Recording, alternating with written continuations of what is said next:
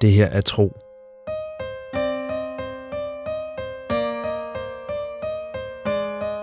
En eventyrlig podcast-fortælling i 55 afsnit.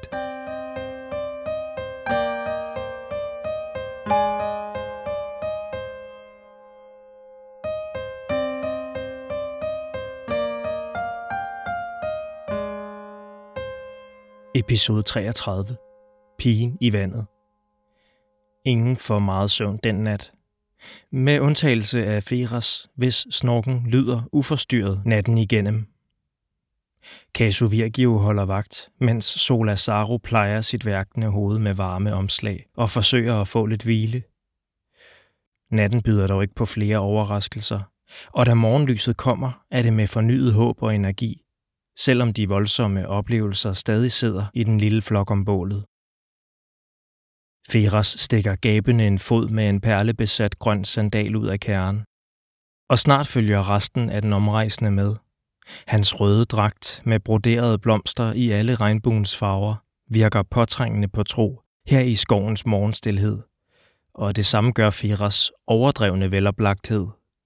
Syngende slutter han sig til dem og slikker sig velfornøjet om munden ved synet af Tros morgengrød. Først efter et par skefuld synes han at bemærke den trykkede stemning. Hvad er der galt? Har Baggal holdt jer vågne med sin snorken? spørger han mellem to mundfulde. Man synes dog at forstå situationens alvor, da de andre sætter ham ind i nattens begivenheder. I forstår godt, hvad det her betyder, ikke? siger han, mens han vender og drejer det lyseblå stykke stof i hænderne. Alle ved, hvor han vil hen, men ingen har indtil videre sat ord på den kendskærning, som Feras nu giver luft for. Kom herover, Bjørn. Skovdrengen sætter sig tøvende ved siden af Feras, som holder stoffet op til hans dragt. Samme blå farve.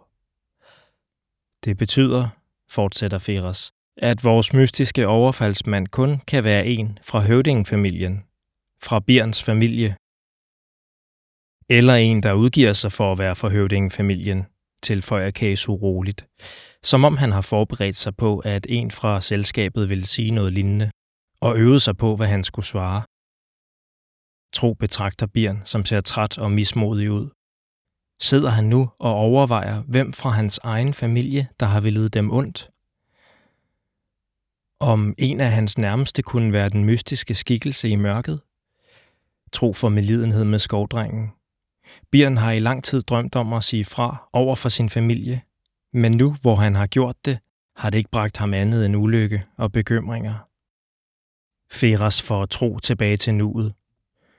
Uanset hvem det er, kan vi ikke gøre noget ved det lige nu. Vi må fortsætte som planlagt og være endnu mere på vagt end hidtil. Her tænker jeg først og fremmest på jer to, siger han og ser på Sola og Kasu. En portion mere? Feros holder skålen hen mod Tro, mens Sola slår blikket ærgerligt ned, og Kasu forlader lejren med vrede skridt. Jeg undersøger området. Gør klar til afgang, siger han over skulderen. De tilbagelægger et godt stykke vej den dag, for alle er ivrige efter at lægge nattens oplevelser bag sig og komme så langt væk fra Arons høj som muligt.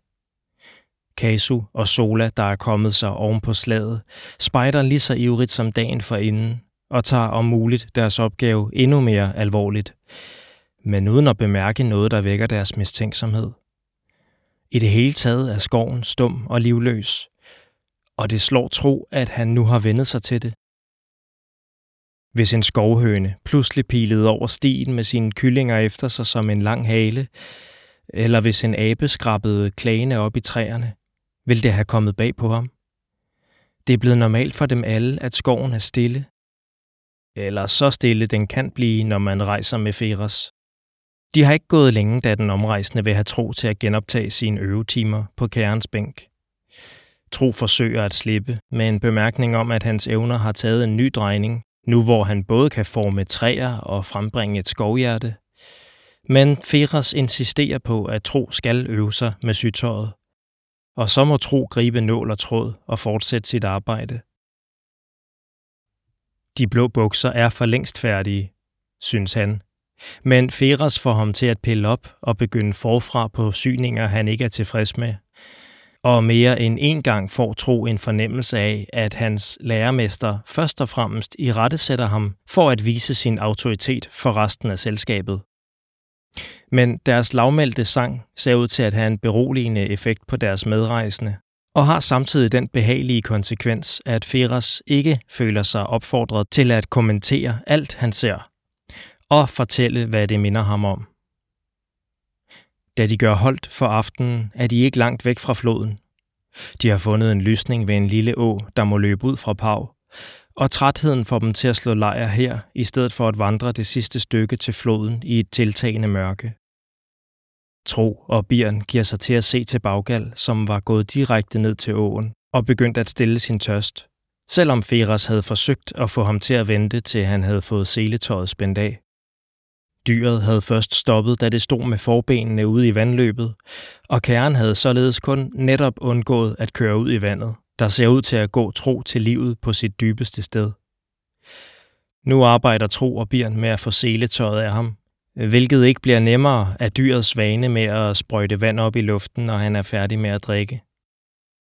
Drengene griner og tæller højt til 10, mens de fumler med spænderne, og skynder sig så at løbe nogle skridt væk, når dyret trækker hovedet med den lange snude op af vandet igen.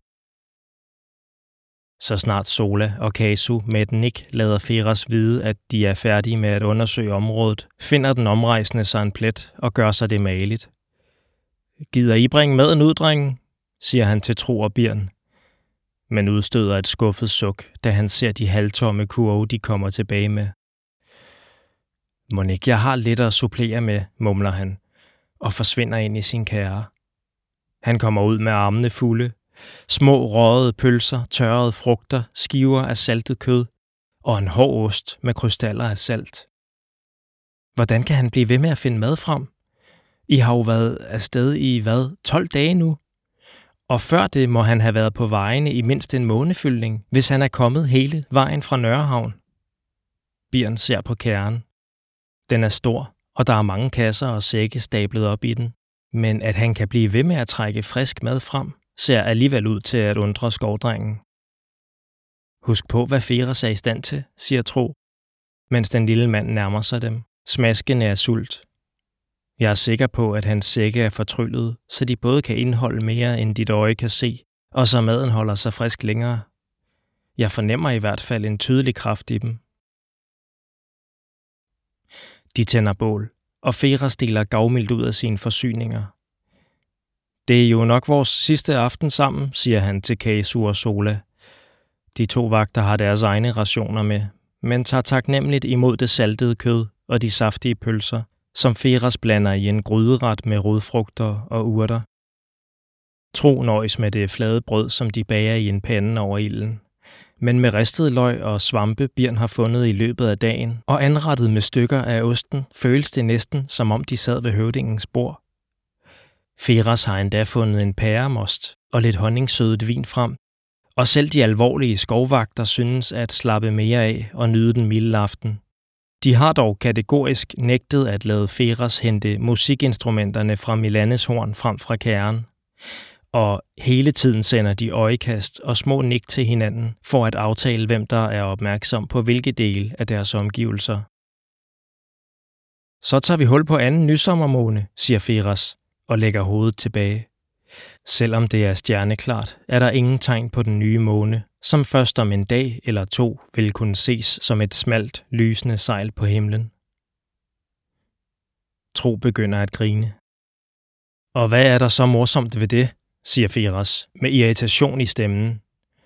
Lige så højt som han elsker at få folk til at le på de rette tidspunkter i hans historier, ved tro, at han hader, når andre morer sig, uden at han forstår hvorfor. Jeg kommer bare i tanke om, at det er min fødselsdag i dag. Jeg er blevet 12 år. Nu er der kun to år, til jeg kan stemme til storforsamlingen. Feras bløder med det samme op. Din fødselsdag, det skal vi fejre. Musik? Han ser spørgende på Casu Virgio, der ryster på hovedet, kæberne spændt. Så en skål da. Han fylder den søde vin op i alles krus, også i Solas, selvom hun flere gange beder ham om at lade være. Så hæver han sit. For tro. Feras tænker sig lidt om. Må du bruge din stemme godt, også indtil dit folk synes, at du er gammel nok til det. Det skåler jeg på, siger Bjørn og løfter sit krus, samtidig med, at han ignorerer et mørkt blik fra Caso Virgio. De hæver alle deres bager og smager på indholdet. Casu og Sola fugter kun læberne, mens Feras kaster hovedet bagover og tømmer sit krus. Sådan gør vi i Nørrehavn, siger han og tørrer sammen munden med bagsiden af hånden. Han finder sin pibe frem. Har jeg fortalt jer om forårsfestlighederne? Hvor adskillige hundrede folk skåler og danser og fejrer, at vinteren endelig er krøbet i skjul igen? Det skulle I opleve. Hvorfor kommer I ikke med næste år? Kasu rejser sig bræt op og løber væk fra bålet. Nå ja, du kan jo bare sige nej, hvis du ikke har lyst, siger Feras skuffet, men spærrer så øjnene op, da Sola lægger sin hånd over hans mund og holder hånden advarende i vejret. Hun holder sig tæt til Birn, mens hun skæver til de nærmeste træer. Det kraftige lysglimt, de ser kort efter, kommer dog ikke fra skoven, men fra åen. Fra der, hvor kæren står. Det er den retning, Kaso er løbet. Efter glimtet kommer lyden. På en gang et brag og en sydende knitren. Tros første tanke er, at lynet må være slået ned. Men han ved godt, at det ikke kan være det, der er sket. For det første ville han have fornemmet det, hvis der var torden i luften. Og for det andet må Kasu have hørt nogen eller noget, der forårsagede eksplosionen, siden han satte i løb derhen. Kom med mig, råber Sola og løber hen mod kæren. Birn og Tro er lige efter hende. Feras kommer også på benene, og Tro kan høre ham proste nogle skridt bagude. Kæren står tydeligt frem i den stjerneklare nat, men Tro kan ikke se hverken Kasu eller andre personer. Kasu, råber Sola. Hun får intet svar. Men nu hører alle lyde fra åen, som om flere personer har besluttet sig for at tage en svømmetur, eller som om et slagsmål er brudt ud i det halvdybe vand. Da de kanter sig rundt om kæren, bemærker Tro en sydende lyd fra den. Han tillader sig et hurtigt kig og ser små flammer i træet og sejlduen, der er spændt ud. En lugt af brændt kød fylder luften, som samtidig er fuld af en energi, så Tro alligevel bliver i tvivl om, om han står midt i et tordenvejr, selvom der ikke har været fugtighed i luften i ugevis. I lyset fra flammerne kan Tro se en af Feras sække ligge på kærens gulv, smidt fra sig på en måde, som den omrejsende aldrig selv ville have gjort. Kasu, råber Sola igen. De kan alle se bevægelse i vandet, og nu råber en stemme. Her, kom og hjælp mig. Sola springer straks i, mens hun råber til Tro og Birn, at de skal blive på bredden. Hun vader hen mod sin overordnede, som udbryder. Der er en i vandet. Hjælp mig med at finde ham. En jamrende lyd afslører, at Feras er kommet til og har set, hvilken tilstand hans kære er i.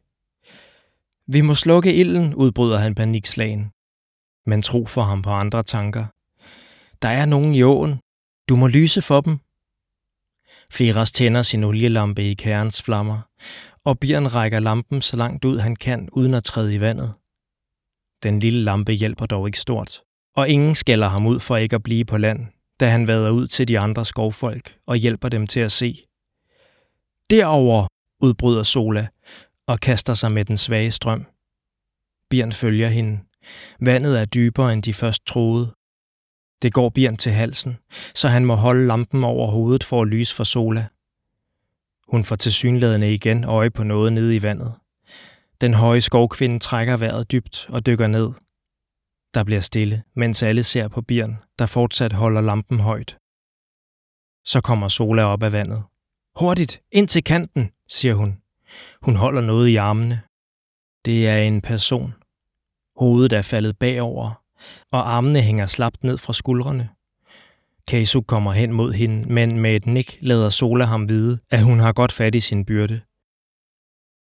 I stedet vader han op og udser sig en plet med mos og græs, hvor Sola kan lægge personen fra sig. Birn sørger for at lyse for hende, og Feras benytter sig af lejligheden til at pøse vand på flammerne i sin kære, inden de udvikler sig yderligere. Kasu lægger sit øre mod personens mund for at lytte efter et åndedræt. Tro sætter sig på huk og ser stille til. Det er en lille skabning, han har sat sig ved. Et hoved eller to lavere end Tro. Huden ser bleg ud. Måske endda gullig, men det er svært at afgøre i lyset fra lampen.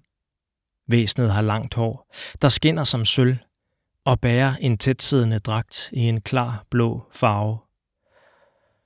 Her har vi altså vores mystiske angriber, siger Bjørn forsigtigt, mens Kaso ryster på hovedet. Ingen livstegn. Skovmanden lægger det livløse hoved bagover og giver sig til at blæse luft ind gennem dets mund. Og måske får vi aldrig at vide hvorfor, tilføjer Bjørn. Selvfølgelig gør vi det, kommer Tro til at sige vredt, fordi han ikke kan holde ud, at nogen har villet ham det ondt, uden at han kender grunden til det. Og endnu mere, fordi han ikke kan bære tanken om, at de skal sidde her og mærke et liv forsvinde mellem hænderne på dem. Feras har fået slukket flammerne og kommer hen til dem. Han sukker og ryster på hovedet.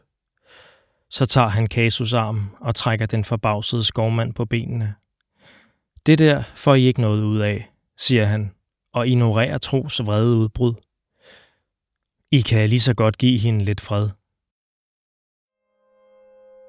Sådan slutter denne episode af Tro. Se et kort over alle byerne i fortællingen på tropodcast.dk. Her kan du også se Christian Funders flotte illustrationer. Tro er skrevet, indtalt og produceret af mig. Jeg hedder Mikkel Prytz, og jeg håber, du vil lytte med næste gang.